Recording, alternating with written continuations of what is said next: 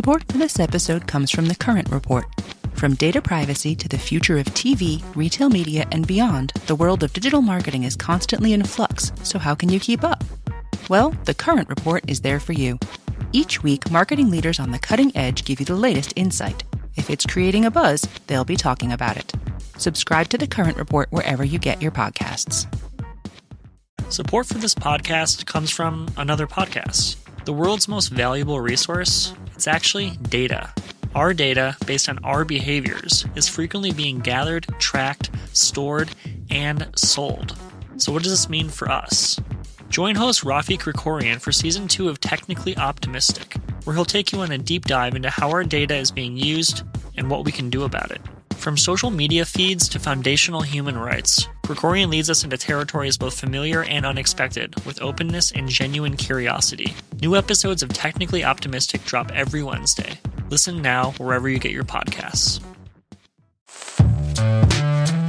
Hello and welcome to Decoder. I'm Nilay Patel, editor-in-chief of The Verge, and Decoder is my show about big ideas and other problems. So I have this theory about the music industry. I think music is usually about five years ahead of the rest of the media in terms of its relationship to tech.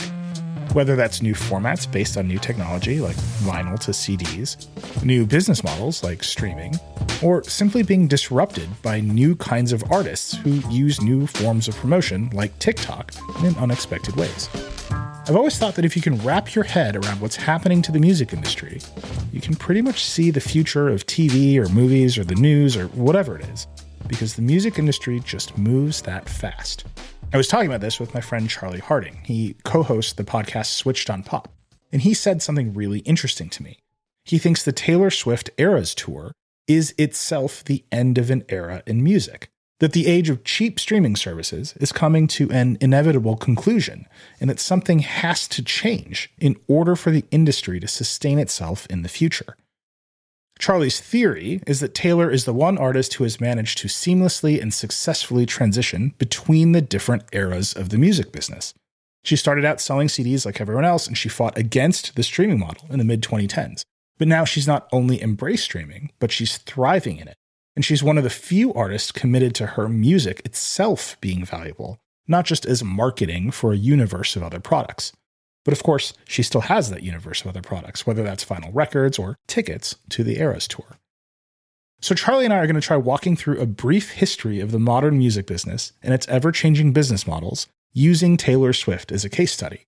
You can map her big moves against the business of music over time, and then we can try to see if this really is the end of an era. And maybe more importantly, we can try and figure out if the music industry can sustain and support artists who are not Taylor Swift. Because streaming, all by itself, definitely cannot. As Charlie and I were talking, I realized the easiest way to think about the music industry is that it's permanently trying to find something to sell you for twenty bucks. That used to be the music itself on C Ds for twenty bucks. Then it was all access streaming for twenty bucks a month. Then it was merch. Maybe one day it'll be N F Ts. It won't be N F Ts. Who knows? But the trick is finding the next twenty bucks, because right now, the music itself is basically free. And that's pretty weird. And maybe that's the thing that needs to change. Okay, Charlie Harding from Switched on Pop. Here we go.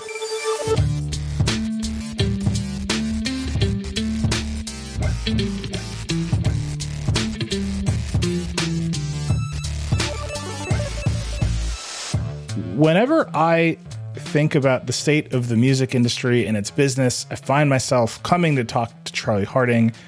Taylor Swift, interestingly enough, is a great way of looking at the different eras of the music industry, when they have begun, when they have ended, because she's inhabited a lot of them in a way that many artists have not, and been able to go with the changes in a way that many artists have not. She's unusual in that the length of her career spans from the end of the C D era into the streaming era, and she's in many ways at her height. She's still breaking records on charts. So yeah, her career definitely is a good case study across, you know, the last almost twenty years. All right, so I think we have to just do some stipulations before we begin okay. a conversation on Taylor Swift. One, I think we both very much like Taylor Swift's music, and we think Love she's music. a good musician. Very much so. Amazing songwriter. Two, she is also an incredible capitalist money machine. And no sometimes doubt. When you talk about that thing, it is presumed that you don't think she's also a good musician. But I think she's a great musician. She's also just very good at making money. Very savvy, yes. And also unusual because a lot of her peers to go off and make money do so primarily through means outside of music, all of the extra musical things, you know, start fashion lines, whatever it might be, restaurant chains. She's committed hard to the songwriting and music thing, and uh, this next tour is set to supposedly maybe make her a billionaire. And that piece of it is, I think, the thing that makes her the most unusual, right? It's hard to think of another artist that actually, at this point, monetizes music itself as the primary richest revenue stream. I don't have insight into her uh, taxes, so obviously she does. She's she's done movies, she's got brand endorsements, like like everybody else. She's got all those things, but she leans the hardest into music, and certainly touring uh, is doing really well for her. So that's the other thing I want to stipulate. The thing that is shocking to me, and if you go back and listen to other Decoder conversations like we had with Steve Boom, who runs out of Amazon Music, it's shocking to me over and over again how undervalued music itself is. So you go see an Avengers movie, you might spend twenty dollars on a ticket plus a popcorn, and then you might watch it on streaming, and you're paying an enormous amount of money for streaming services, or you might buy a movie on iTunes for twenty dollars or thirty dollars. Music, the expectation is that it is effectively free. And even your Spotify right. monthly fee or your Apple Music monthly fee is cheaper than Netflix or H B O Max or whatever. Yeah. And you get you get more. You get the entire catalog of recorded music in a way that Netflix doesn't have everything or H B O doesn't have everything. That dynamic right. to me, where you expect more, you pay less, and the artists are openly struggling, is yeah. the most unusual thing about music. And then Taylor Swift transcends it all. Mm-hmm. The marketplace of music is strange in that the consumers, I think, are pretty happy. The distributors are doing great. And the suppliers are extremely unhappy in general. And by suppliers, you mean the musicians themselves? I mean the musicians, yeah. There's no shortage of stories of artists, musicians, songwriters being uh, you know, short-shrifted throughout the entirety of the music industry. It's not the nicest Uh, ocean to swim in. But um, at the current moment, yeah, there's a lot of unrest about how much people are getting paid, especially when the average rate per song in streaming is declining for artists and has been for many years, when it seems the only option is to go find radical alternatives and get into the world of crypto in order to survive in music. We definitely live in an era where the actual product is so devalued that all the people that make it are in a state of precarity. I want to start all the way back then with Taylor Swift in the C D era, where to get music, you had to go to the store and buy a physical copy on a C D of a song. And that made everybody rich. And it, there was some weirdness with it, but the artists seemed happy with that arrangement. Talk talk to us about the C D era. Taylor Swift released her first album in two thousand six. What was the structure of the industry in the two thousands? So there was some that was similar. Now we have three big labels. Then we had four big labels. E M I eventually got bought by Universal. But uh, you know, so a lot of consolidation in the label side. But obviously the big difference is that the whole industry was a physical goods business, as you said, buying C Ds in stores. Uh, and now we live in an intellectual property business where uh, a lot of these things are never actually even printed. Uh, they just get put out for digital distribution. And so uh, you had a whole different set of distributors, uh, given that there was physical goods, and most of them have shut down. We no longer have our uh, Virgin Megastore selling all of our C Ds to us, uh, our Tower Records. Yeah. Uh, These companies have been replaced by technology distributors, Spotify, and then all of our uh, big favorite tech overlords, Apple, Google, Amazon. Yeah, they are now the distributors of music. So th- there's some which is similar, especially the labels. They they have sustained, but how we interacted with music uh, and who distributed that music has radically changed. So Taylor Swift puts out her first C D in two thousand six. We're five years into the iTunes era at that point. The iPod is out. Apple is saying rip, mix, burn in commercials. The industry is very mad at Apple for this. Um But, you know, it's the, the iPod's ascendancy is there. People are still buying songs for ninety-nine cents on iTunes, and people are still buying C Ds in order to rip them onto their computers. Yeah. It's an interesting era to launch a music career because it really is towards the death of the C D era. It's not at the low, but it is dropping quickly. Uh, nineteen ninety-nine was the height, and uh, yeah, record profits are declining. Uh, and yet C D sales were still very, very large at that point. They were the dominant form of revenue. So Taylor puts out her first record. She wants people to listen to it.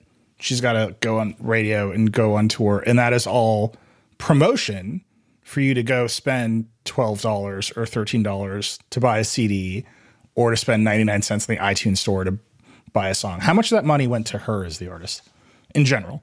I don't think we actually, we know, but if you were an artist at the time, how much of that money is coming to you? Well, if you're on a label, you're going to be giving the majority of any revenue from that C D back to the label, as is still done today. You're going to get a small proportion, uh, you know, twenty percent or less. And if you're a songwriter, Taylor Swift is a songwriter, uh, you're also going to get a cut of the uh, publishing royalties. And uh, the publishing royalties were smaller then, but you got publishing royalties for every single song. Whereas today, you only get publishing royalties if someone actually listens to a song. Uh, so uh, the royalty rates weren't necessarily better, and it just depends on the structure of any given person's deal. But things were much more assured. Um, there was maybe a simplicity, a clarity to how the business worked. And if you contributed to an album, uh, you got paid out for someone buying that whole thing, um, even if you only contributed one song to it. And a lot of songwriters liked that model. If you were an indie artist, it's probably very challenging because distribution was more challenging then. Hard to get national or global distribution without a label. Um, you obviously kept more of uh, of your revenues then, and always if you if you own your music, you're always better off. But it was much more it was much more challenging as an independent then. So obviously, you know, young Taylor Swift is going to want to have a great record deal so that her music can end up in every single store, so it can end up in your car stereo. And so you kind of understand the value exchange there, even if the label's taking too much money. I think every artist has always thought their label takes too much money. Always. But you're the artist. Your job is to show up, right, perhaps, and perform songs, work on your image. The label's job is to promote you, to manufacture C Ds, truck those C Ds to stores all over the country, yeah, manage their relationships with physical media distributors. It's like, very simple, yeah. Yeah. It was a, it's like a they're a manufacturer, right, in a way that a label today is not a manufacturer, right? And that, that I'm just what I'm getting yeah. at is they made things. They made physical things. Right, right. And then yes, yes, yes, a yes. bunch of like Tower Records managers got to go to parties, so they yeah. would put your C Ds at the front of the store instead of the back of the store. And there was some amount of value that you could see as an artist. Okay, they're working to sell my product. Right. Because they have a financial stake in the product too. You could walk in the store and you could see that my thing was the most billboarded, and you're seeing yeah, absolutely. There was um there was a clarity. It just worked. Didn't work for everybody. Yeah. But especially for the biggest artists, it worked really well. But there are still cracks in the model, right? There's still major disputes between artists and the labels. And there are still lots of people saying, hey, this ride is coming to an end, especially around the move to internet distribution of music. Surely. I, I mean, people are always going to be upset about their contracts in music because you could dispute me, and some of your listeners can dispute me, but music is not a technology business. Music is a uh, art creation business, content creation business. I hate that word, but let's just say it. And the way you make more money is often either by getting your stuff to more people or being some middleman who gets a better, stronger contract. And so a lot of the best business people in this business are able to secure the most advantageous contracts, often very exploitative ones. And there were no shortage of those throughout the entire history of recorded music. Um, and all those folks who had uh, secured really great deals and contracts that were making lots of money, they were very upset by the piracy that started to take place around two thousand. Listeners, on the other hand, were very pleased because they got everything they got all everything the time. I was one of those listeners. I was like, Napster, Napster's the future of the industry. And I think underneath that, right, is a recognition from the listener that your relationship is with the artist. And I think that middle step of we need to print C Ds, we need to promote C Ds, we need to sell C Ds in we need to have relationships with retailers in order to have the C Ds even in the stores. Yeah. That always seemed like, okay, this is a big chunk of revenue that should naturally go to the artist. But instead, and this is us coming to the kind of the next era, instead all of that revenue went to zero. The, the industry crashed out because of piracy. Yeah, there was a nice moment where uh, ringtones uh, started to uh, cushion some of the revenues. But yeah, basically there was a moment where, yes, basically C Ds tanked because everybody realized, I want to listen to all the music and I don't really want to pay for it. C Ds are expensive. You know, from a listener point of view, no wonder we were unhappy. I was very budget constrained at that point in my life. I used to count the number of songs on an album to think about where am I going to put my money. It's like, if you got fifteen songs, that's a lot more than the nine song record. I'm not going to buy the nine song record because C Ds at my local Best Buy were very expensive. And so, yeah, it's no wonder there was a better option. And to be fair, the, the big knock on the music industry during the C D era was that C Ds were full of filler tracks, right? In order to make them look like a better value than they were. Because they'd, they'd raised the prices when they went from vinyl and cassettes to C Ds. And then they were more expensive. And so bands would have one hit single and then like a C D full of crap. And I could probably name a bunch of nineties bands. I, I think you we're know, already I'm, at risk with the Taylor Swift fans. No, I don't no, think we need no, a bunch no, of like no. nineties alternative band stands coming after yeah. us. But you can you can throw a dart at like your average sort of radio smash nineties yeah. act, and their album is full of a bunch of filler. Yeah. That era ends, right? So we're no longer making all the money on C Ds. The revenue for the industry has crashed because of piracy. For some reason, it's really hard to get a ringtone on a phone, so people will pay ninety-nine cents for a ringtone. That turns into a, a weird interstitial revenue moment for the industry. There's like a ten-year dark era, Middle Ages, where the industry is searching for the next thing, and ringtones was one of them. Any money they can get. I just want to, before we completely turn to streaming, the revenue model for touring and all the other stuff that artists do was inverted at this time, right? You went on tour to promote your C D sales. You right. gave, you let radio stations in this country play the music effectively for free because that would lead to C D sales. And that's all flipped now. Well, yeah, I mean, artist performers don't get paid with radio streams unless they're a songwriter. They still don't. Um, yeah. It's an unusual uh part of the licensing arrangement in the United States, which is not common elsewhere. Uh, but yeah, you were promoting the thing that you could sell. And now we live in a world where you make the thing and give it away basically for free so that you hope that people will come and join you on tour where you're going to make all your money. And that inversion, I just to put a pin in it, highlight it, circle it, bold, italic, underline. It used to be that you sold the music and all the other stuff was promotion for the music as this thing you sold. And now here in twenty twenty-three, the music is marketing for you selling everything else, your concert tickets, your merch, your N F Ts, whatever else it is. Yes. That is the, as we go through this chronology from the C D era till now, that's the inversion that Taylor Swift and every other artist has had to either navigate through or get destroyed by. Yeah. And she had bumps along the road doing so. She was very hesitant to participate in the new digital era, calling out the ways in which it was set up to exploit artists. She has voiced concern about digital music and streaming for over a decade and taken some very important actions to show herself as an underdog being exploited by big tech companies that just want to take all the money. Right, we'll get into how streamers swooped in and reinvented the industry and how Taylor Swift fought back after the break.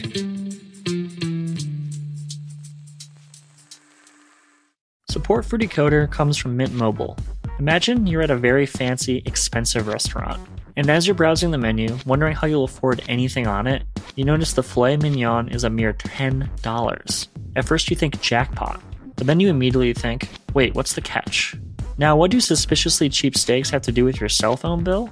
Well, we're used to seeing quote-unquote great deals from overpriced wireless providers and also thinking, what's the catch? But with Mint Mobile, there is no catch. For a limited time, their wireless plans are just fifteen dollars a month when you purchase a three-month plan.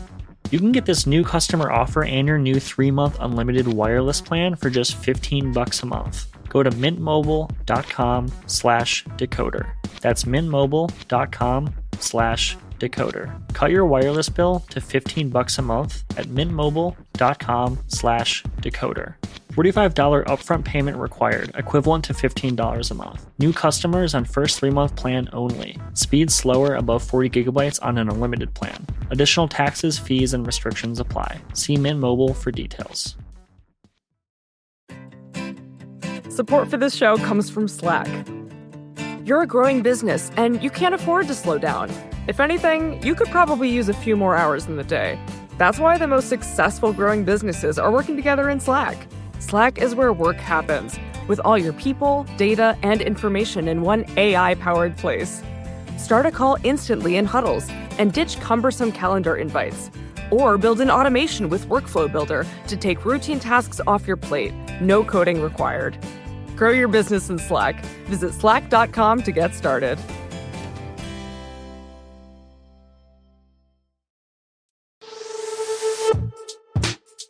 And we're back. I want to talk about the arrival of streaming to music from about twenty twelve to twenty seventeen and how Taylor Swift consistently pushed back against that business model. In this period, she held her albums back from streaming at times. She actually removed her entire back catalog from Spotify. Spotify arrives internationally in two thousand six. Famously, Spotify is a response to piracy, especially in Europe and European countries. Piracy right. completely destroyed the industry, and the idea is you have to just accept that people want access to everything all the time. What we can sell them is convenience as opposed to the chaos of piracy. And just like, you're going to have to deal with it. So Spotify launches in Europe. What they sell you is convenience. You pay them the fee. You have access to an all-you-can-eat buffet of all the music in the world. The labels go along with this because functionally they have no choice. It gets proven out in Europe over time. There are some smaller versions of this business that launch in the United States. R I P. R D O, which was a Verge favorite. Yep. Uh, it's uh, long it. gone. um, Spotify launches in the United States in twenty eleven. How did Spotify at that moment, did it seem like the future? Like, I remember Steve Jobs saying, people don't want to rent their music. They want to buy their music. They want to own it. They want to have a relationship with it. This was a religious war inside the tech and media industries. How did mm-hmm. that war play out in the beginning? Well, the most important thing was Spotify getting the buy-in from the entire industry. I mean, you don't have a streaming service unless you have all the music. And so, critically, Spotify is deeply linked to the major labels, right? They get early options in Spotify. They get guaranteed payments per year early on so that, you know, they're certain that many millions of dollars are going to come into their coffers, even if no one listens to this service. They are certainly desperate and, and in need of something at this point. They're making a really big gamble about their future. It's not often that a uh, legacy company is able to navigate between the murky waters of a physical goods business to an intellectual property business. I mean, come on, Blockbuster. But the labels all, they navigate it. Do they know they're navigating it? I think this is the question I always have. Do they know that their business is out the window? It met more needs for a smaller slice of people that were less discerning, and then it just took over everything because it was more convenient. It grew to be the whole market. But I don't know if the music industry understood that it was gambling away its future in that way. I think that they were smart to chase what the people were doing. It's really hard to change behavior.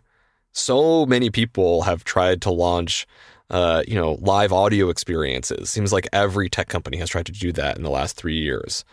And it doesn't seem like people are pouring in to do lots and lots of live audio. No, we'll find out. I know there's still some experiments out there, but it seems like it might have been a little blip in the pan when everyone was bored at their house in the, you know, the worst parts of lockdown.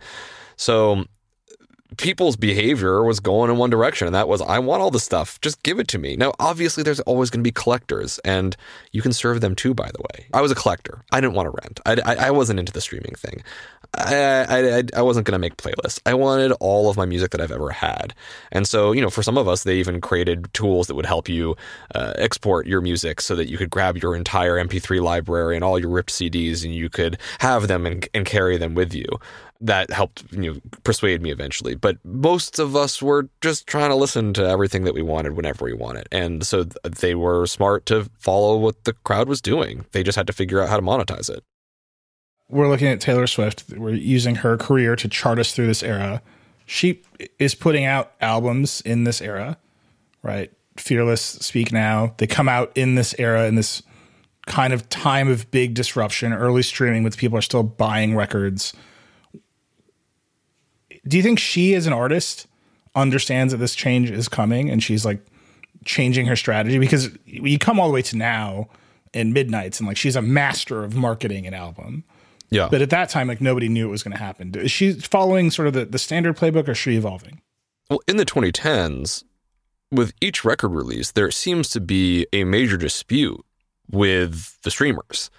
Uh, she wants to get better terms, and she's able to use her clout to bring a lot of attention to areas where other artists are also unhappy about some of these streaming arrangements. So, for example, for Taylor, a lot of her early records are released on C D, uh, but by Red, you know, there's a lot of pressure to put things on streaming, and she says, no, I'm not going to put it up on Spotify.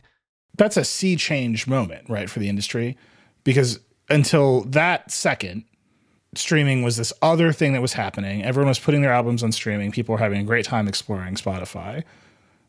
And then she's like, I've got a new record, and if you want to listen to it, you have to pay for it. Yeah. I mean, Metallica was also unhappy at the time, but they didn't have the same amount of clout that... Uh, yeah. that Metallica famously unhappy about the internet. Uh, but Adele, Coldplay, right, in the early twenty tens... artists are saying, hey, we're not down with this. Like, the economics of this don't make sense for us, because it right. used to be that people would spend twenty bucks an album, and if we sold a lot of albums, we made a lot of money. And yeah. now it's listens over time.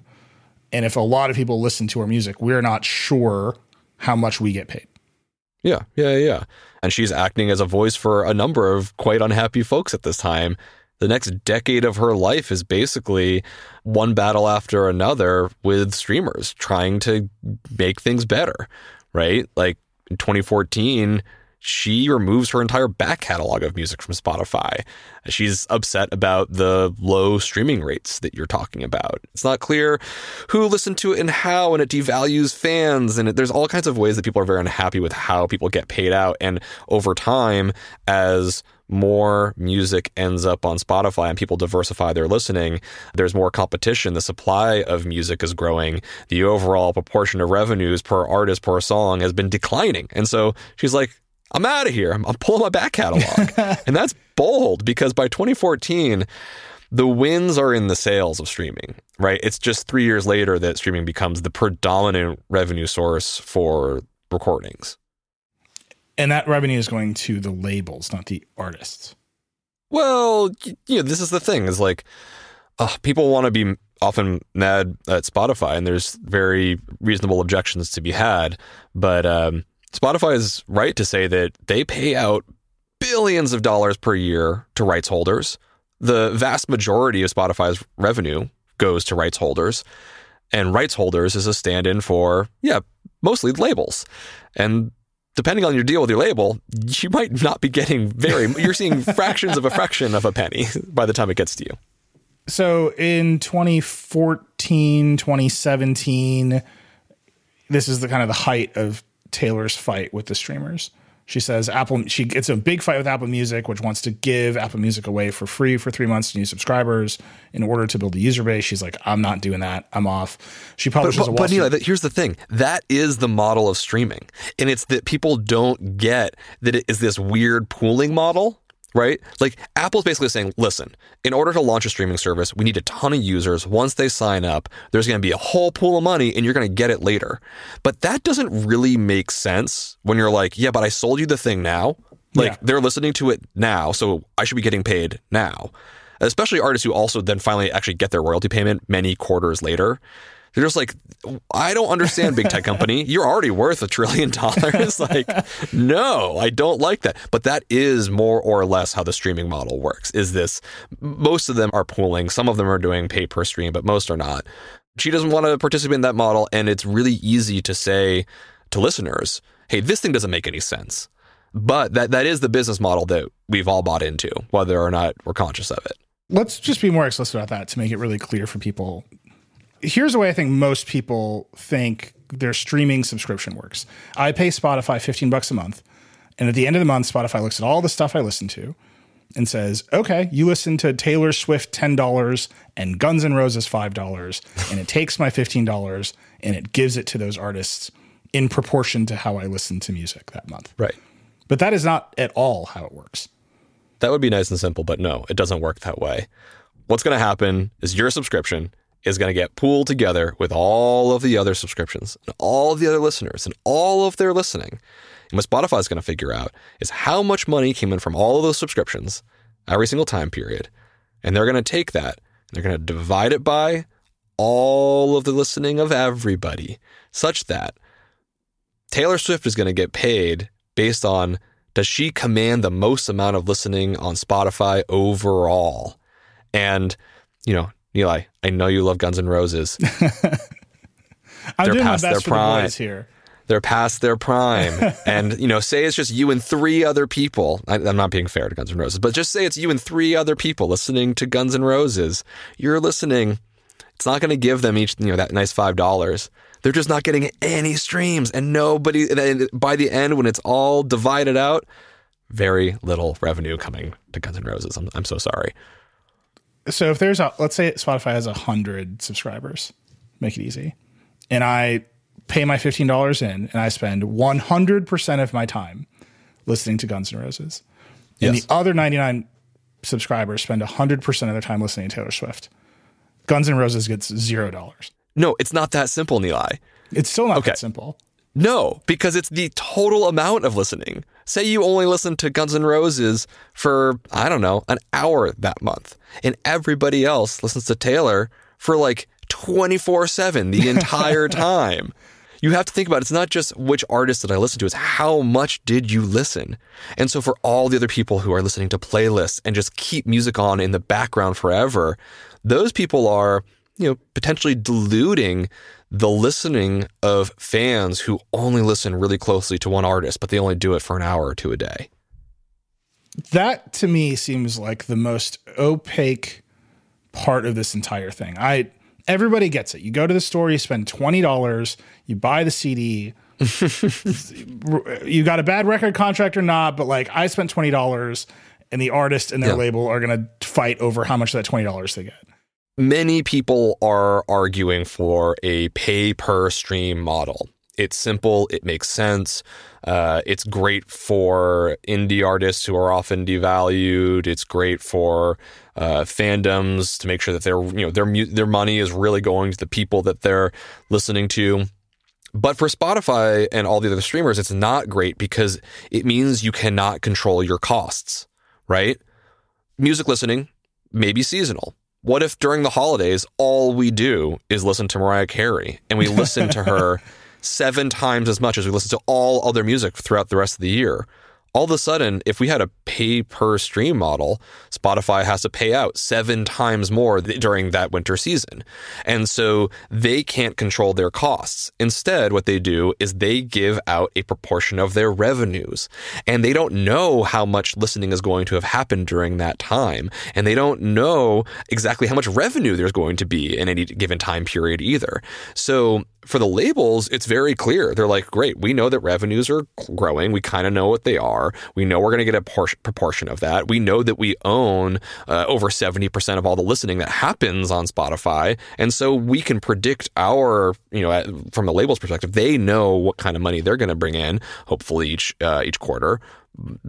But yeah, from the listener's point of view and the artist's point of view, you're like, what? This doesn't make any sense. Right, because I want I want my money to go to the artist as directly as possible. Yes, exactly.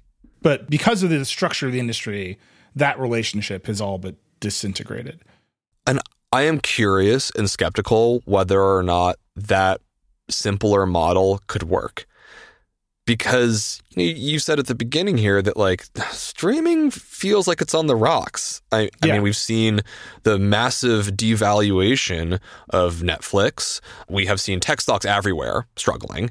But there has been a realization that many of these streaming platforms, which had been valued as tech companies, are actually just digital media companies. And they're trying to figure out how to pull in revenue after a decade of growth that has been funded by low interest rates and just the natural business cycle of streaming. And Spotify is one of the only major music streaming platforms not owned by a big tech company. And people want them to disentangle their revenues and their costs in a way that could sink the business, a business which already doesn't make money, right? You know, like, people want higher payouts per stream. They want streams that are fair to artists, both that they actually are uh, connected to uh, your subscription. But the whole model feels utterly precarious because right now it feels like what needs to happen is subscription prices probably need to go up. There has to be massive cost cutting. There has to be user growth and diversification of a business, which, again, music is like, I don't I don't think music's a tech business. Like, A I tech companies, you know, come at me, fine, whatever, but it's not a tech business. And so that set of conditions is one in which it feels to me like we're on the precipice of a failed marketplace. So that's where we should come to now. Taylor's attempts to remake the music industry in the middle streaming period, you might call it, all basically came to nothing. Maybe they came to a little more money for Taylor Swift, sure, a little more clout with the industry, but she withheld her new releases from Spotify. Now her new releases are on Spotify. She yeah. withheld her back catalog from Spotify and Apple Music. Now they're on Spotify and Apple Music. She yeah. got into a fight about Apple Music. Now she's like one of the faces of Apple Music. Like, at some point, she met the industry in the middle, probably on her terms, but even Taylor Swift could not get people to pay higher fees or subscribe no. to a music streaming service and pay for C Ds over here. Eventually, she had to go where her listeners were.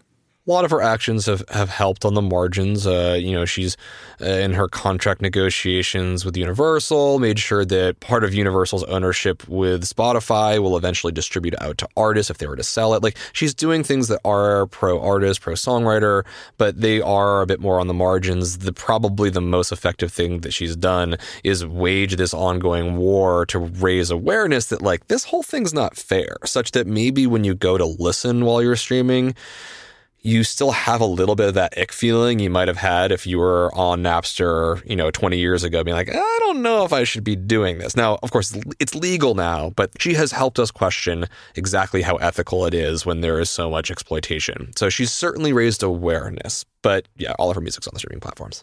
uh, uh, there's some bonus songs. You have to go buy a thing at a retailer still. You know, she, she, she, this is probably not all the music, but well, that's what she like. appears to have mastered, especially with Midnights and now this new tour, right? Is yeah. she is the centerpiece of actual demand from a very passionate fan base. And she, instead of pointing that fan base, that demand at merch or whatever it is, she points it at music making. She points it at her own music, and she points it obviously at, at this tour, which has enough demand to bring down Ticketmaster and set off a series of antitrust investigations into whether Ticketmaster's monopoly, which is incredible. Right. Yeah. The question I have is, like, so she's mastered sort of the, the album release cycle, right? She's got four yeah. versions of this album that make a clock. You got to go buy all four copies on vinyl. That's got to be very lucrative for her. You still have the yeah. music on streaming. She's yeah. got a tour that everybody is dying to see. That's going to be very, very lucrative for her. Is the music on streaming, is it still just marketing for that stuff, or is that valuable to her now as well? Because when I say streaming's on the rocks, what I what I'm getting at is, like, that thing is still, like, not val- not as valuable to anyone as it should be. It should be more valued, but there is certainly money to be made. Spotify and others pay billions of dollars to rights holders, and she's making sure that she's a rights holder, which is that she is trying to reclaim the right to all of her master recordings, which were sold you know, without her permission by her former label. And uh, her action has been to, well, I'm just going to re-record all my music and hopefully my fans go and listen to my version versus the version that I don't own. Because, uh, you know, as I said, if you are the rights holder, if you're the label, if you own the master recording, there's a lot of money to be made. You can be paid out hundreds of millions, billions of dollars. There's no spot. There's no artist making billions of dollars as far as I'm aware uh, through streaming. But that said, there certainly is money to be made. Uh, independent artists can fare well in this ecosystem if they get uh, hundreds of millions of people to go listen to a song which you own the majority of, because then you're getting the full fraction of a penny rather than the tiny fraction of the fraction of the penny. So she, she certainly wants to own this asset, both for the amount of money that can be made in streaming. There are some very meaningful projectable revenues that can be made if you own all of your recordings. So she's, she's taking those actions. There's certainly the value of the music in advertising sync and, you know, getting it synced in video and so on and whatnot. So it's not that the music is worth nothing. It's that most people are being compensated very poorly and have a barrage of bad contracts that they have not had any say in, whether those are the contracts that were signed between the majors and the streamers, whether that's the contract that they signed with their label. There are just endless ways in which people have gotten the short end of the stick here. And she wants to have the biggest stick in the game and own as much of her music legacy as she possibly can. Streaming is currently very much still a part of that. It just is, it's at a height, but it's at a height that feels like uh, can't, can't keep going up. And when things can't keep going up in business cycles, you know, investors take note, disruptors take note, and there'll be something else at some other point. But she wants to own every piece as much as she can, as long as this thing is still working uh, for the rights holders. I have to say, one, there's something very dystopian in business context about saying she wants to own the whole fraction of a penny. Uh, it's still not the it's still not the entire penny. Yeah. This whole episode actually started because our team was talking about Taylor and her masters, and we were looking at the number of legacy artists that are selling off their catalogs for huge amounts of money to private equity companies who all think they're going to make massive returns on owning those catalogs of music. Taylor Swift's big dispute over her masters in twenty nineteen and twenty twenty is another attempt for her to wrestle back control over her music and make more money from it. She's currently re-releasing all of her old albums. Taylor Swift's big dispute over her masters in twenty nineteen and twenty twenty, that's another attempt for her to wrestle back control over her music and make more money from it. She's currently re-releasing all of her old albums. Walk us through why Taylor wants to re-record her songs and how this connects to the big catalog sales we're seeing from artists like Neil Young. And there's a report about Doctor Dre over the weekend. Dude, music licensing is so freaking complicated. I feel like I always force you into this every time you're on our show. Welcome to the business show, Charlie. Uh, okay. Well, we have to talk about music licensing. Uh, music broadly has two big licenses. One is the sound recording, often called the master, which Taylor wants to own. The other is the publishing, which is the songwriting, the words and the music, the abstract concept of the song that anybody else could cover. And uh, the master recording represents the largest majority of the revenue in streaming, as it did in the physical goods era as well. And you want to own the most amount of that master recording as you possibly can, right? Now, here's the thing. If you're a music label, you're almost like a venture capitalist. Your job is to go make a ton of bets and hope that one of those funds all of the bets that fail and does so extremely well and makes you a lot of money. And so what you do is you say, hey, I'm going to give you a little bit of an advance. Go make a record, you know, go make your little startup. And, uh, you know, when it starts selling, we're going to take ninety percent. Uh, if it's anything like venture capital, it's that uh, venture capital uh, doesn't get as good terms as the music labels do. um, yeah, there's no founder-friendly music labels out there. I don't think so. I mean, they would all say they are. And th- there are plenty of places where they deserve credit. In terms of their ownership stakes, no, of course not. It's it's you are entering a deal where you are hopefully successful and then funding all of the other things that are not successful. Like, that's usually the best outcome. And so if you are doing well later in your career, you might say to the label, hey, before I renegotiate a deal with you, I would like to own my masters, not only of my current catalog, but also my back catalog, because all my fans still listen to all of that music. And so many artists will do this. They will renegotiate their deals. They'll get better rights, so on and whatnot. In her case, she doesn't have any ability to do so because it's owned by a financial uh, family fund that doesn't want to give it to her, and so she, she, she she's not going to buy it, so she's just recreating it. And that's an age-old thing that so many different artists have done. Oftentimes you can buy greatest hits records and it's actually not the greatest hits, it's re-recordings of the greatest hits, so that the person who got the bad record deal in the past, who does have the right to the songwriting, can re-record it and uh, you know make more money off that record. So this is nothing new. The greatest hits record is like a really interesting example, right? In the C D era, you want to buy a greatest hits record because it's all killer, no filler, right? Yes. it's, it's just like all the best stuff. That's yeah, what I call yeah, music. Yeah, Here we go. Yeah. You can make an entire business of curation in that way. Inside of that, you might make some ancillary deals, do re-records or whatever. Taylor's, that's not what she's doing. She's just saying, here's Speak Now, Taylor's version. Yeah. Off we go. And her fans have instant access. She's not asking them to buy the record again. Right, right. And so that to is, me is like yeah. fascinating that she's able to pull it off in that way, because there's no secondary transaction. There's just click on this one instead of that one, and her fans are all doing it. Well, it's both, because she is putting out vinyl. Vinyl is a uh, small but meaningfully growing share of the music revenue pie. And uh, and so she knows that superfans will buy not just vinyl, but the super deluxe vinyl version of the thing. And you get the collectors and the blah, blah, blah, blah, blah. And so like there is a physical goods side to the re-release, and there is money to be made there. But the other side is the licensing and the intellectual property, right? Uh, every single time that people do stream these songs, now she gets more of the share of that stream if they go and listen to Taylor's version. And uh, this is just part of a much larger trend of the financialization of music catalogs. Uh, there are uh, public funds now that you can invest in music publishing, because many would say that one of the things that streaming has done has created a situation where there are forecastable, projectable revenues that say, hey, this is how many people are listening to this music. They've been growing. They're listening in this kind of way. We can probably model some kind of churn based off of if you're uh, listening to great music from the fifties and sixties, those fans don't aren't going to stick around forever. And so your model, and it's very dark, I'm sorry, but I'm yeah. sure it's in the models, right? It's like, how long is this fandom going to last? And um, there's been a financialization of music catalogs. Many people are selling their catalogs for multiples of over ten and are able to cash out sort of venture capital model. They're able to get them. They're, they're able They're able to exit and say, hey, I got two hundred million bucks for my entire music catalog. And some people want to be on either side of this. They want to exit, or they actually believe in this system and they think that those revenues in the future are going to be very valuable. The question is, do we keep listening in this way? Does streaming keep on working? I don't mean to be a firebrand here and bet against it. I'm not, I don't think, I think betting against streaming is perhaps unwise. But it also does seem like, given that every supplier at the moment, every musician is extremely unhappy, and it seems like prices need to go up, and it seems like uh, this whole thing feels like a little bit on the edge. Uh, it's happening at right Warner Discovery. It's happening at Netflix. I am openly curious, and I do not say that with any sort of anything else. There's, there's no darker cynicism there, but I'm really curious about whether or not the reality of those forecastable revenues from licensing and mu- music catalogs will play out.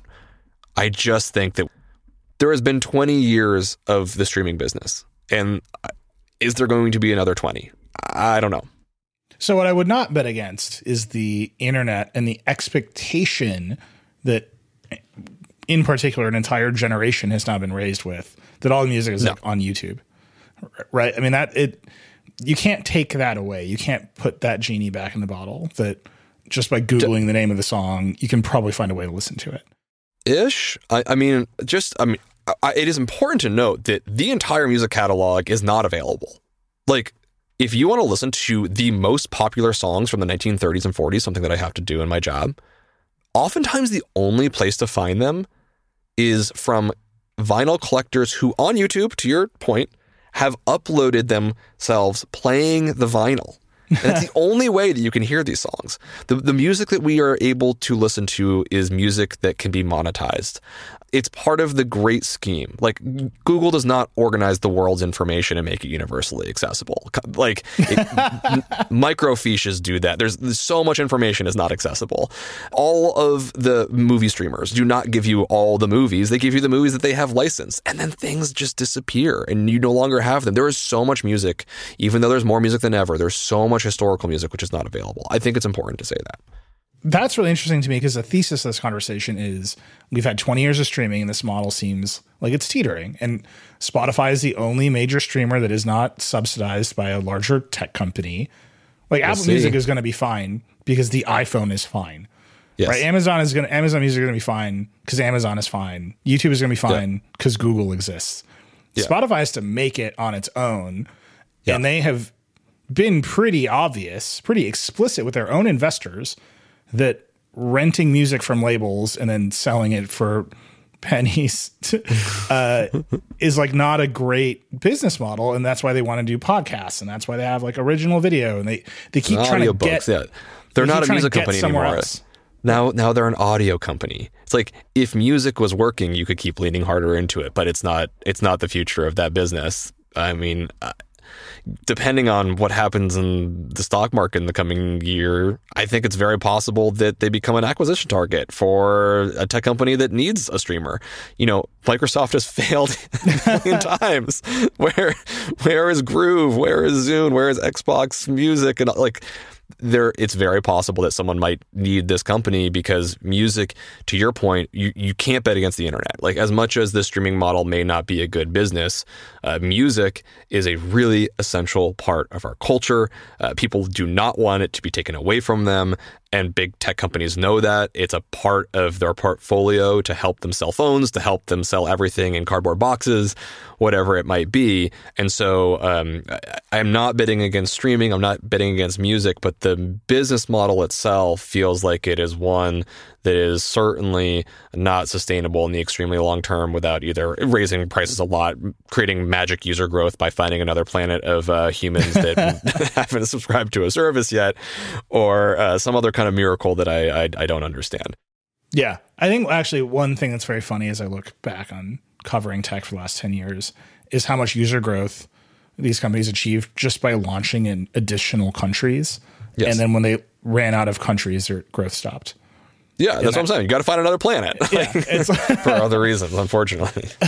Many reasons to find another planet, Elon. Yeah. And the music yeah. industry, obviously top of the list. And I've always found those models to be uh, a bit optimistic, because most other countries do not look like the G D P of the United States, where many of these tech companies get founded. Obviously, you know, Spotify founded it in Sweden, but um, your user growth in countries that have lower base income and people are more sensitivity to price value, uh, fluctuations, it's just, there is only so far you can go, and you're not going to get the U S consumer everywhere you go around the world. It becomes harder and harder to eke more dollars out of the rest of the globe. And I also think this, the mathematics of the, the model get really weird once you're talking about share of listening on a global basis. Yeah. Like, if you're the, the biggest the, artist in Germany, you should still be rich, even if your the, share of listening the, minutes is the, not... The, the share of listening minutes is divided by national pools. So, okay. yeah, you don't... Yeah, David Hasselhoff is still doing well in Germany. That's He's very big done. in Germany. That's, that's Decoder, everybody. we we settled the most important debate. Is David Hasselhoff rich in Germany? After the break, let's get into talking about what's coming next for this industry, if there's any glimmers of hope for the next era.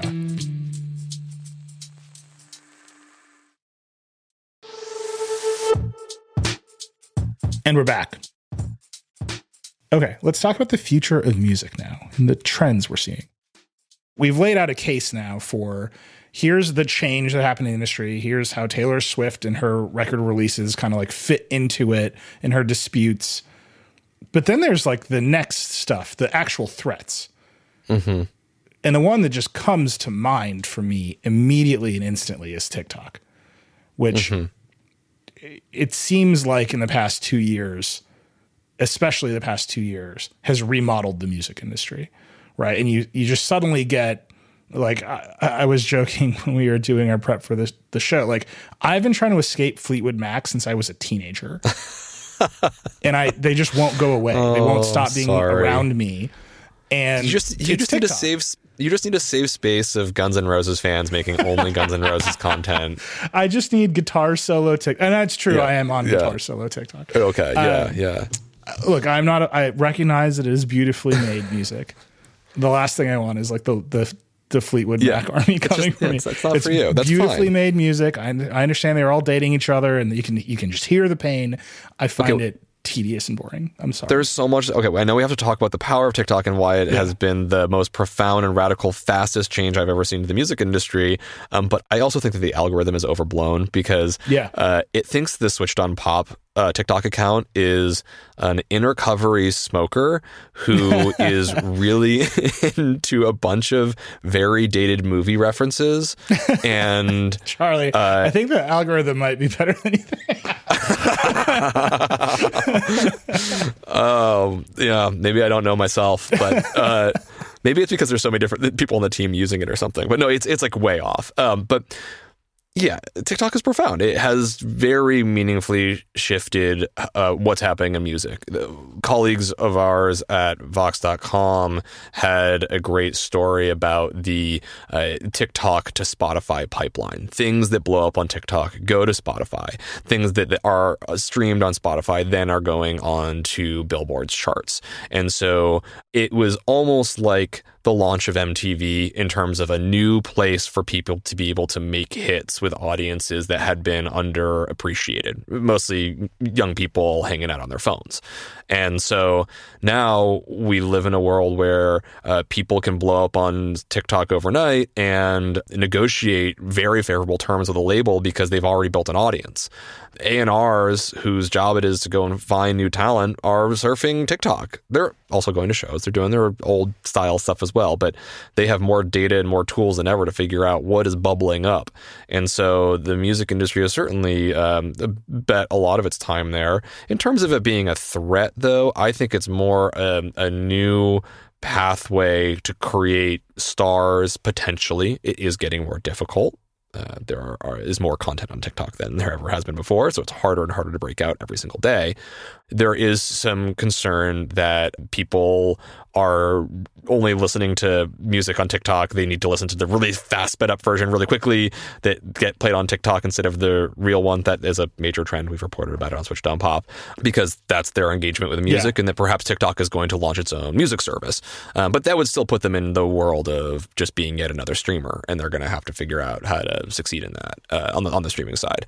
And part of doing so would require getting permission from all of the labels to be able to play all songs all the time, all the way through, on demand, whenever you want. And they don't have exactly that license right now, as far as I understand. That's actually maybe the most interesting piece of the TikTok puzzle, and you know, the Instagram Reels puzzle and the YouTube Shorts puzzle. The services are built on music, like audio trends. Totally. There yeah. are dances, there are memes, there's all this stuff happening. Yes. And it requires participation and buy-in from the various music rights holders to say people yeah. can make remixes and syncs of our songs, but it's unclear like what set of rights is actually being given away. Sometimes the, the music disappears. Do we have a sense of how that works and if the labels are happy with that? Because my Ooh, my not sure. instinct is they're like, yeah, here's this license to see if your little ticky-tacky works, and now they're at the end of a period, and they're like, oh, it worked really well. You got to pay us more money. I think that the label's response to TikTok and realizing its essential nature in, indicates how far the industry has come. If twenty years ago there was a no streaming ever, we're only ever going to sell C Ds, to the I don't want to hear a minute long a test version of a song before you buy it on iTunes, there was a lot of holding back of their intellectual property. And now there's much more, uh, it seems to be a mentality of how can we get this stuff out there so that people hear it so that they we can monetize it later down the stream. Because it's marketing. Like, yeah. That's what I keep coming back to, right? If the songs are just marketing for tour tickets, then you should put the songs everywhere you can all the time. Yeah. What you and part of what you're saying, Nilay, is like music is more valuable than it's ever been. It's it might be undervalued financially, but in terms of value as humans, it is so essential to us. It's it's become the centerpiece of our social media. That's amazing. Like, it, and yet, not all the people are as rich as they should be. That is true. When you start getting into the the number of people who are actually getting wealthy off of the streaming model, it's it's very, very, very small. It's a small elite group of people that get to have a successful music career. And there's not a lot of folks in the middle class of streaming. As much as the streamers would like to say there is, it's very, very, very challenging to be able to make a living without streaming hundreds and hundreds of thousands of songs.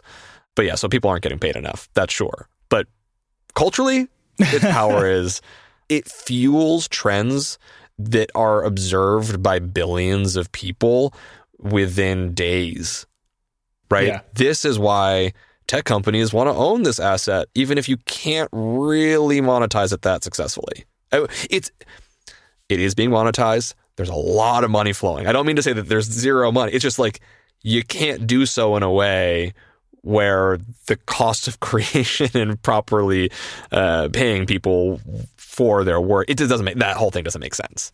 Yeah. That to me is the, the thing that might change it in the TikTok context is something that you already briefly mentioned, which is people are developing their own audiences before they ever go to a label and sign a deal. So they already yeah. have leverage. Yeah. And the labels themselves are saying, we're not going to sign an unsigned artist. That value exchange they did at the beginning in the C D era where they fronted a bunch of money to an unknown artist and then spent a bunch of money on promotion and cocktail parties for Tower Records middle management retail oh, yeah, employees, yeah, right? Like yeah, that's yeah. all out the window. Yeah, and you now can't be an saying, unknown artist, no. Now they're saying you need a following. We want to look at how many Instagram followers you have, how many Twitter followers. We got we got to see how big your TikTok is and- before we ever sign the deal. The era of the unknown, unsigned person discovered by major label uh, person who's not been on social media, unless you're like a famous person, Nepo Baby. Well, like, like, like that's not, it's not, not going to be discovered. It, yeah. No, no, no, no. It's not. It's not happening anymore. No, no, yeah. no. Like, yeah, you got to you got to make it on your own. You got to go enter the content creator world and build your identity off that. I mean, Charlie Puth was a YouTuber. Justin Bieber was a YouTuber, right? Uh, Shawn Mendes was a Vine star. Right? Uh, people use these platforms to hopefully up-level off of those platforms into places where they can secure more acclaim, revenue, et cetera, et cetera. So I'll bring this back to Taylor Swift. Mm-hmm. She did live through these eras, right? She was the product of a Nashville system. She did not have a built-in fan base when she released her first record. Now she has a massive fan base that she yeah. commands. She's herself very online, for better or worse.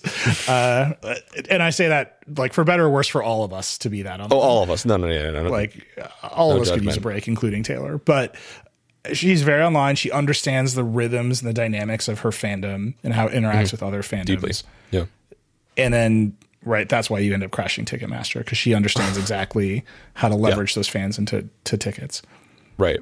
When you see how she's made that shift, are there any other artists who've managed to pull that off? Or are there any other artists that have done it differently or better than she has? Certainly the most successful are the K-pop groups. They are so excellent at turning music into whole worlds.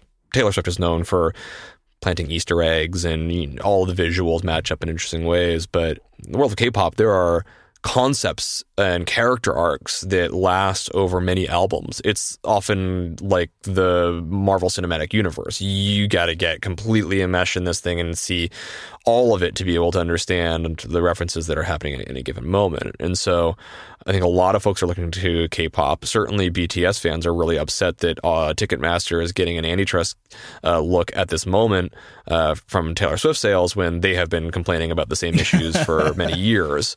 So I think that the worlds in which uh, fandoms are emphasized uh, have definitely uh, d- done well in this model. When you are the young artist trying to come up and you're like, I need to build an audience on TikTok so I can go to a label and have some leverage to get back from the label what I want. How big of an audience do you need? What do you think a label is looking for? In twenty twenty, you could have one breakout song that had hundreds of millions of streams on it on TikTok. Now I think that there is a realization that can you do it again? So I think there's just more and more scrutiny that can you generate multiple viral hits? And this is the story of big content creators that has been coming out over the years of how actually truly demanding it is, because you need to be on posting many yeah. times a day, and you need to be figuring out how to create whole moments every single week in order to maintain attention when there's so much other material that people could be focused on. So uh, it is not easy. Are there any artists that jump out to you that have pulled this off besides the Justin Biebers and Charlie Puths of the world? I interviewed the artist Ty Verdes um, a year into the pandemic, and he broke out his entire career on TikTok. And, and there's no shortage of other people that have done so. There are uh, you know hundreds of people who've been signed now off of the platform to label deals. Fortunately, a lot of them don't then uh, translate into fan bases that will come out and buy tickets to shows. And that is ultimately the place where you're most likely to be making your money.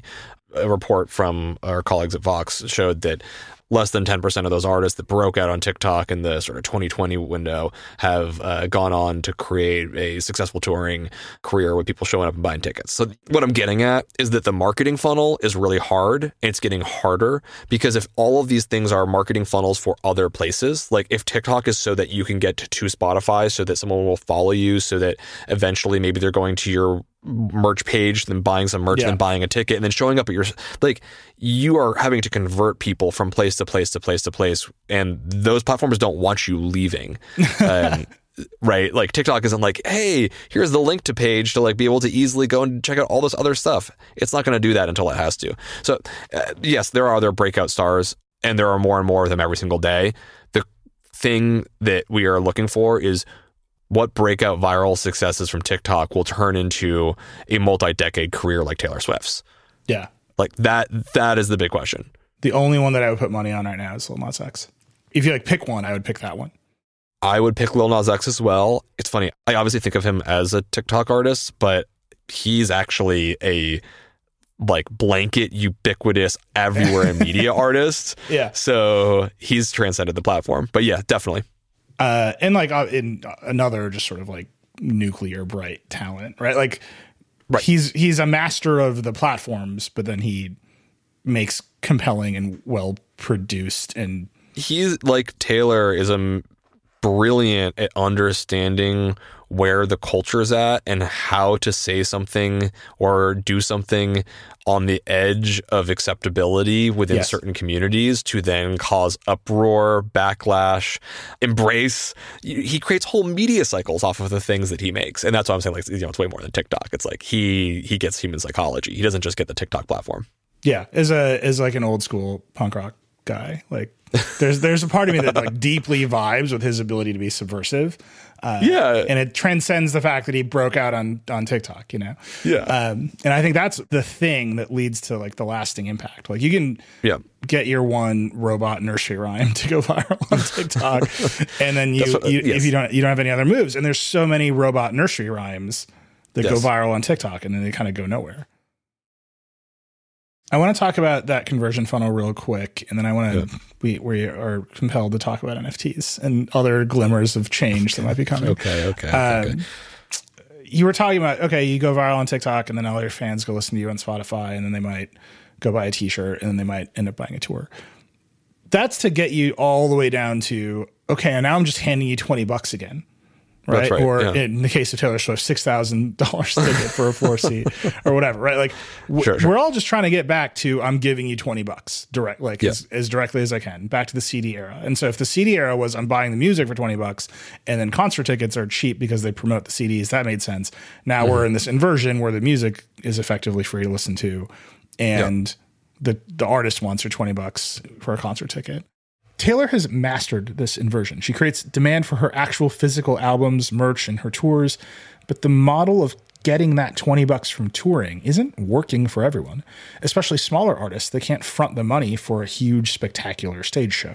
And the expectation from the fans now is that you're, you're going to mount a spectacle, right? Oh, like, yeah. I think Dua Lipa has been on tour for five years.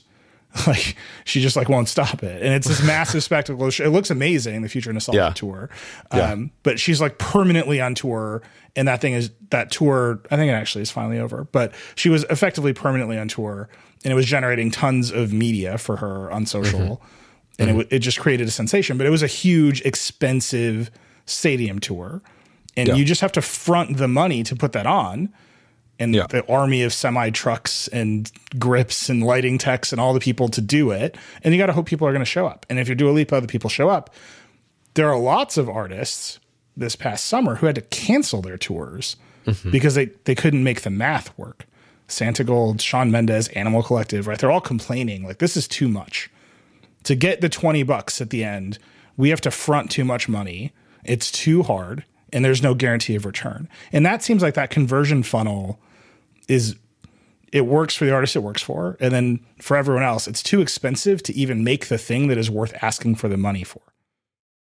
Yeah, I think there's there's many places in the whole music industry and all aspects of it that are struggling. I think a lot of it has to do with, frankly, like mismatches of supply and demand. In the case of touring, there are way more artists than ever that want to tour at the moment because they had to hold back during COVID.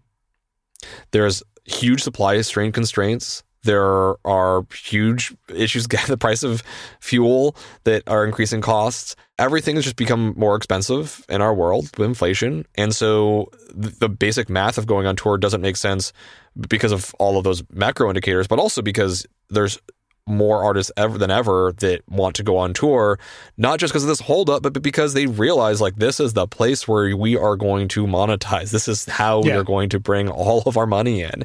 And so when everybody wants to do that at the exact same time, all of the venues and all the promoters are now uh, in a place where, yeah, I, I would book Harry Styles for uh, thirty years of a residency, or, you know, put Taylor Swift on tour forever if I were a Ticketmaster, because there's so much potential revenue to be made off of ticketing fees uh, in, in, in those scenarios. But yes, it's just another place where the economics are not in the favor at all of, of the people producing the material. And and, you know, and fans are also quite unhappy with a lot of this, these ticketing issues as well, obviously. Right, because Ticketmaster is owned by Live Nation, which owns all the venues, and that is all part of the same company that owns SiriusXM, which yeah, promotes yeah. the things on their radio. Like that yeah. is a monopoly. That's a whole other yeah. show that we can get to yeah. at some other point. But yeah, yeah, yeah. if the point of the big streaming inversion was we're going to move the twenty dollars transaction from you pay for the song to you pay for the experience. That's, to me, it's yet more evidence that this thing is on a precipice, right? Everyone's mad at Ticketmaster and you can't, like, Dua Lipa needs to go home, right? Like, at some point, she should, like, see her family. Um, that just seems very untenable to me. Uh, well, and there's been countless stories of the um, the ways in which being on the road is immensely unhealthy, and, and greater awareness of the ways in which it is uh, terrible. It's just really bad for one's mental health to be infinitely on the road, uh, completely displaced. And kind of like the streaming model, there is going to be a cap on the amount of concerts that people are going to go to. Um, to your point, you know, people's expectations, I think, are rightly rising because they see something so spectacular, especially when you can go on YouTube and see a clip of the thing which was spectacular. You, your expectation is this better be amazing. And that's creating this uh, upward spiral of I want a better show. I want it in bigger places. I want it to be look grander. So ticket prices are going up, right? And so more people want to get out on the road and capture more of those ticket prices. And there's a limit on venues, and they're all seems monopolistically controlled. Oh, it's tenuous. Yeah.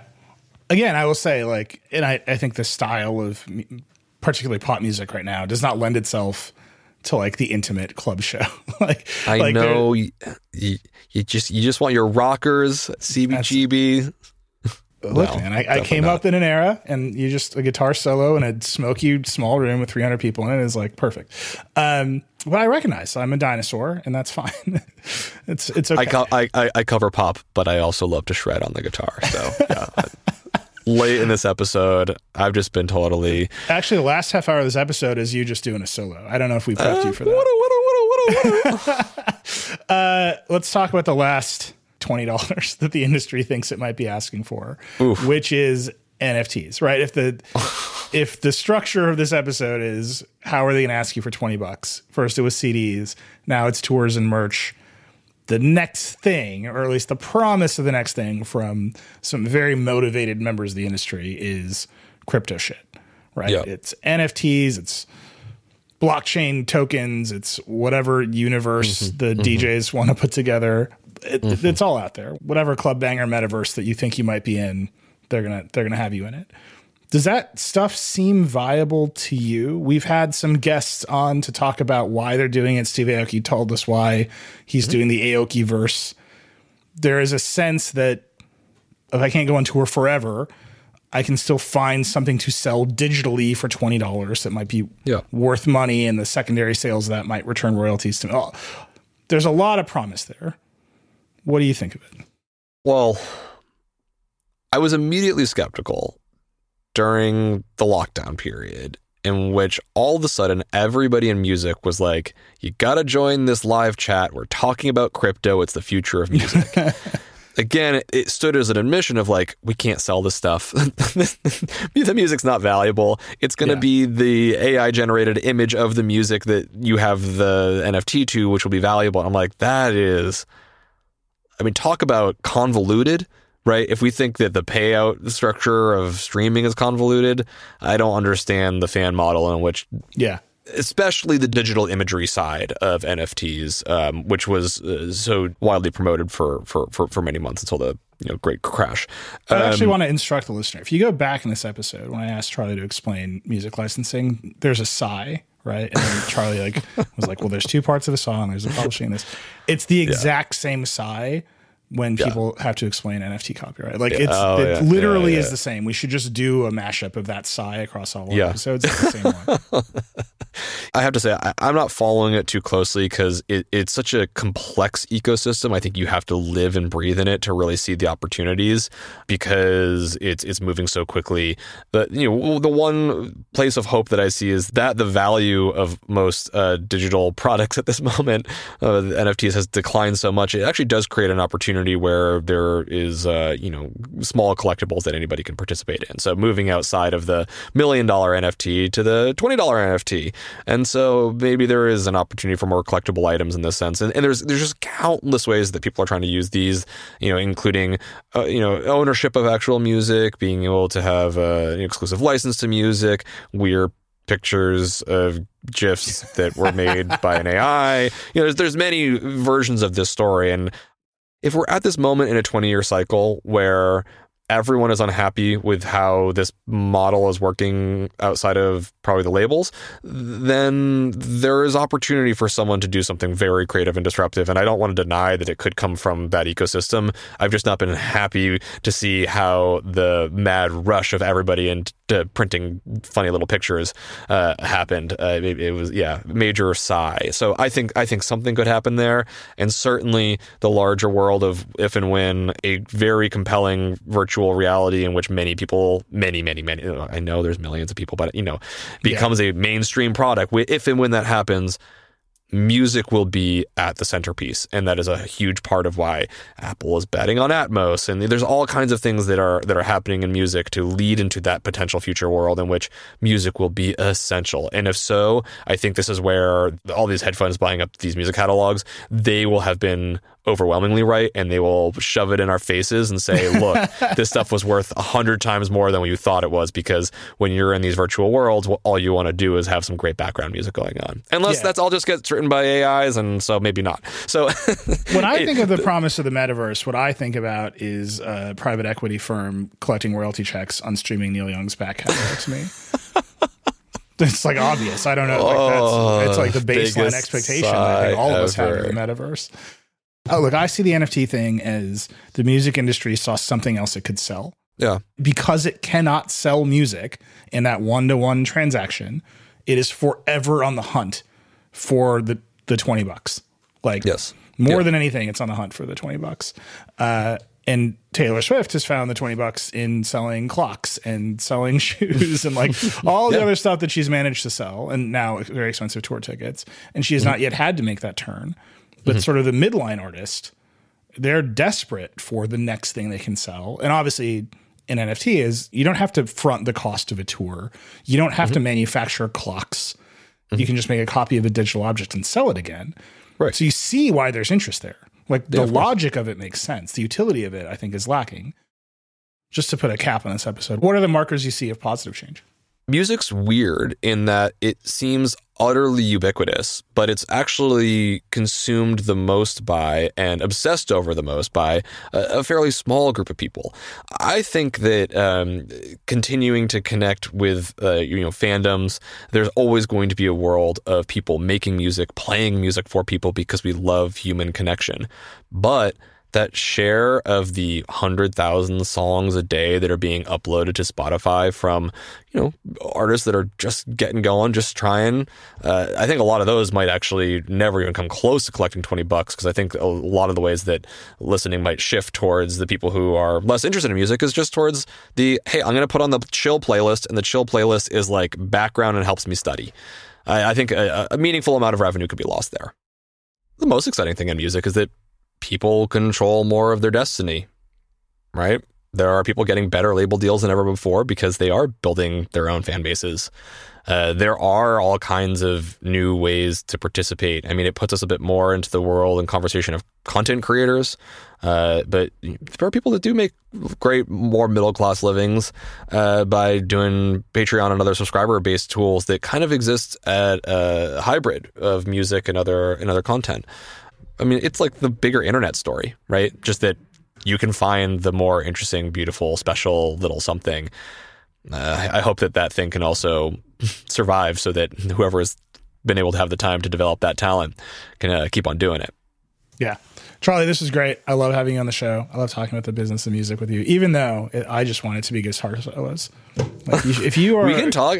Well, if you want to do a twenty best guitar solos of all time conversation, we can start a whole new podcast on that. I am I am here for it. Okay, you heard it here first. And that thing's going to be, I mean, we are putting that in the metaverse right away. Yep. That's going to happen. Charlie, this was amazing. Thank you so much. Thank you, Nilay. Thanks again to Charlie Harding for joining Decoder. If you liked this episode, you are really going to like his show, Switched on Pop. It's also part of the Vox Media Podcast Network. You can find it wherever you found Decoder. As always, I'd love to hear what you think of the show. You can email us at decoder at the verge dot com or hit me up directly. I'm just Nilay at the verge dot com. If you like Decoder, please share it with your friends and subscribe wherever you get your podcasts. And if you really like the show, hit us with that five-star review. As many of you have learned, if you tweet at me about the show, I will almost certainly retweet you. I'm at Reckless on Twitter. Decoder is a production of The Verge and part of the Vox Media Podcast Network. This week's episode was produced by Hadley Robinson, Creighton DeSimone, and Jackie McDermott. It was edited by Callie Wright. The Decoder music is by Breakmaster Cylinder. Our editorial director is Brooke Minters, and our executive director is Eleanor Donovan. We'll see you next time.